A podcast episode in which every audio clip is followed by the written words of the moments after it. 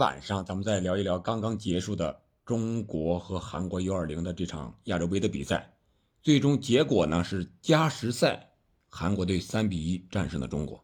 在九十分钟之内，中国队是一比一和韩国战平了。先进球的是中国队，而且那个进球非常的漂亮。穆塔利夫这个进球可以说是非常能够竞争啊，本届 U20 亚洲杯的一个最佳进球了。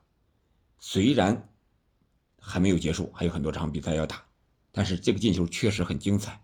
内切了两下，然后一次射门打的是近角，是介于门柱和守门员肋部啊这个手下边之间进的，非常的冷静和精彩。穆塔利夫，我们记住这位年轻的中国的新疆的球员，非常的冷静。而韩国的进球呢，九十分钟之那个进球呢，是通过点球。来扳平的这个球该不该吹呢？我觉得裁判可判可不判。参考是哪儿呢？就是上周欧冠八分之一决赛次回合，切尔西主场迎战多特蒙德那场比赛，我也说了那个球是可判可不判的，主要看是在主场，或者说你和裁判的一些私下的关系怎么样，可能裁判会选择性的啊来判一下这个东西。当时也许中国队。落后或者说是零比零平的时候，可能那个球也不会判。当时是中国队一比零领先，所以说他选择了判，啊，但是判也没有问题。如果他像马克利一样再选择一次重罚，哎，这个可能判罚就完美了，是吧？可能呃中国这个球迷啊也能接受。为什么？因为第一次进了，你再判一次啊罚为例啊，然后你再让他重罚一次。等于多给了中国一次机会，那至于最后的结果会怎么样，那只能是听天由命了，啊，我觉得，呃，这个球是我是这么看啊，作为理性的来看是这么看，但是对于如果是激进一点的话，我觉得他确实可能是有点对中国队比较严苛了。啊，整体的判罚，呃，是相对来说比较松的，很多动作呀没有吃呃牌但是他也是有他的性格。啊，你比如说。他警告你啊，你已经两次了啊，你再犯规我就给你牌了，然后还有一一种一系列的手势是吧？然后有的队员可能第三次犯规的时候啊，中国队就要吃牌了，包括中国的这个主教练安东尼奥也是两黄变一红，最后时刻被罚下的。当然我们心有不甘，但是通过这场比赛呢，我觉得我们应该感觉到。中国足球的一条未来之路到底是什么样子？也就是我之前所讲的那样，和这些个亚洲的这些所谓的日本、韩国呀、澳大利亚呀、沙特呀，是吧？包括其他的物资啊，还有一些个强队，可能是我们打防守反击是最适合我们的。当然了，我们也可以假设一下，假如我们这届 U20 的小伙子们他的个人技术或者是团队的配合，在保险一些，技术能力再好一些，哪怕我在后场倒个两三脚，然后我再大脚解围，如果不失误的话，哎，可能我们会省一些体力。但是我们真的达不到这种要求。我们看啊，我们逼迫韩国队那个进球，这场比赛这个进球，就是因为我们上前高压抢他们的门将，然后门将想往外给边后卫，结果边后卫我们这个二号。啊，叫什么胡鹤涛吧？他压上了，然后门将没敢给，然后他给中路的后腰，结果这个后腰不是没接到，是守门员传球失误了。然后我们的呃这个八号还是二十一号，他们俩合作把这个球打到了呃十七号这个脚下，然后进的。这就是韩国队比我们强嘛？但是他往后腰这儿打，他也出现失误。不光是韩国啊，是吧？你像英超的。呃，曼联的埃里克森是吧？曼城的罗德里，包括巴萨的布斯克茨，后腰位置持球，肯定很多人就逼迫着你抢你的，这是一个呃战术上的一个教练布置的一个重点，很容易抢下，抢下就是对手球门，就可以在中路直接射门得分。所以说这个位置非常关键，再加上我们队员的能力、个人技术也好，呃，比赛经验也好。啊，都是比较欠缺的啊，所以说，我觉得这个主教练不让后腰组织进攻是非常对中国足球的目前这个现状的路的啊。所以说，咱们不要指责主教练，我们再盘带一些啊，我们再多传一传，多导一导啊。我们真没有这个实力，让人家一打一个准，一打一个准，是吧？所以说，两侧起球往前大脚解围，这可能是目前我们中国队最理想的一个技战术的方式了。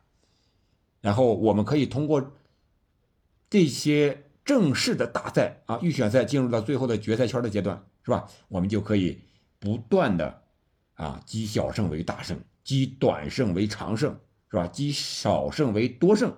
然后就慢慢的变偶然为必然，啊，以量变达成质变，最后变成一个赢球的新常态。我觉得这可能是我们中国国家队这个层次，包括各个年龄段的啊，都是应该走这样一条路。呃，应该这批 U20 的球员，我不知道能不能保留下来。如果他们还继续组队的话，应该是未来有这么一条路的。但是他们的路应该怎么走？可能是老生常谈了，有些人、专家呀、学者呀，是吧，都已经说过了。我觉得最重要的可能就是十八九岁，他们可能是二十岁以下嘛。这个时候最关键的三五年之内就是多打比赛呀，一定要多打高质量的比赛。这个时候如果能够到欧洲的俱乐部去锻炼一下，或者是在联赛里边能够打上主力，有稳定的出场时间的话，哪怕是中超。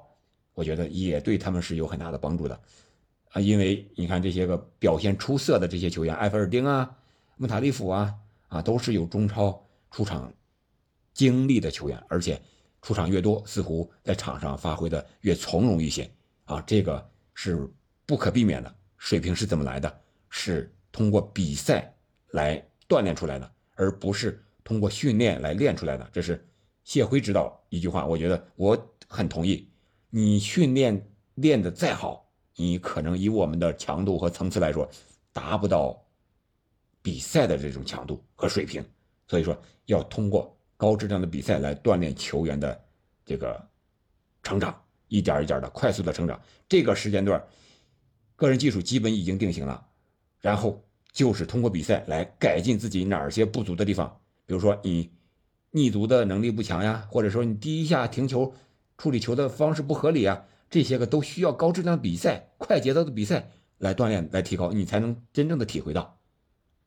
这就是我对目前啊看到这场比赛吧一个简单的看法。技战术的方面，咱们我觉得没有过多的可讲的，中国队就讲了是吧？防守反击进行到底就行了。然后两个关键的点，一个就是那个进球很漂亮，那个判罚可判可不判。然后最终我想。大家可能和我想的一样，就是结果是意料之中的事儿，但是整个过程我们看下来一百二十分钟，惊喜不断吧，可以说有惊有喜，是吧？喜的就是我们看到了他们这种拼劲儿啊。最后说一下这个拼劲儿啊，我觉得这届 U 二零的小伙子绝对是拼劲儿十足，绝对给他打十分。但是技术能力这一块真不是一天两天就能提高的，你个人的能力可能相对来说还好一点。你比赛中的能力，十一个人团队之间的能力，那又是一个问题，又是一个概念，可不是一年两年、三年五年能够练成的，啊！所以我说，现在这个阶段用十分的拼劲儿来弥补我们一分的技术能力，可能能够达到五分到六分、五点九分，将近及格线啊，这么一个层次，是吧？如果说四强是我们及格线。就是可以参加世青赛的正赛，但是我们到了八强这一块那说明我们还差一点点嘛，一步之遥我们就及格了。但是这一步之遥，可能是需要很大很大的努力，拼劲儿已经十足了，十分满分到顶了，那弥补的可能就是技术能力这一块从一分到二分。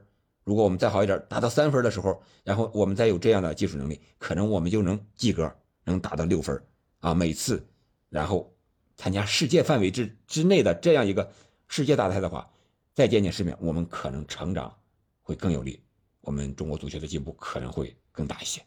好，好吧，今天晚上咱们就聊这么多。聊完之后呢，咱们再看看英超。今天晚上是曼联和阿森纳的比赛，十点钟开始，好吧。我们边听边看边聊。感谢您的收听，我们下次再见。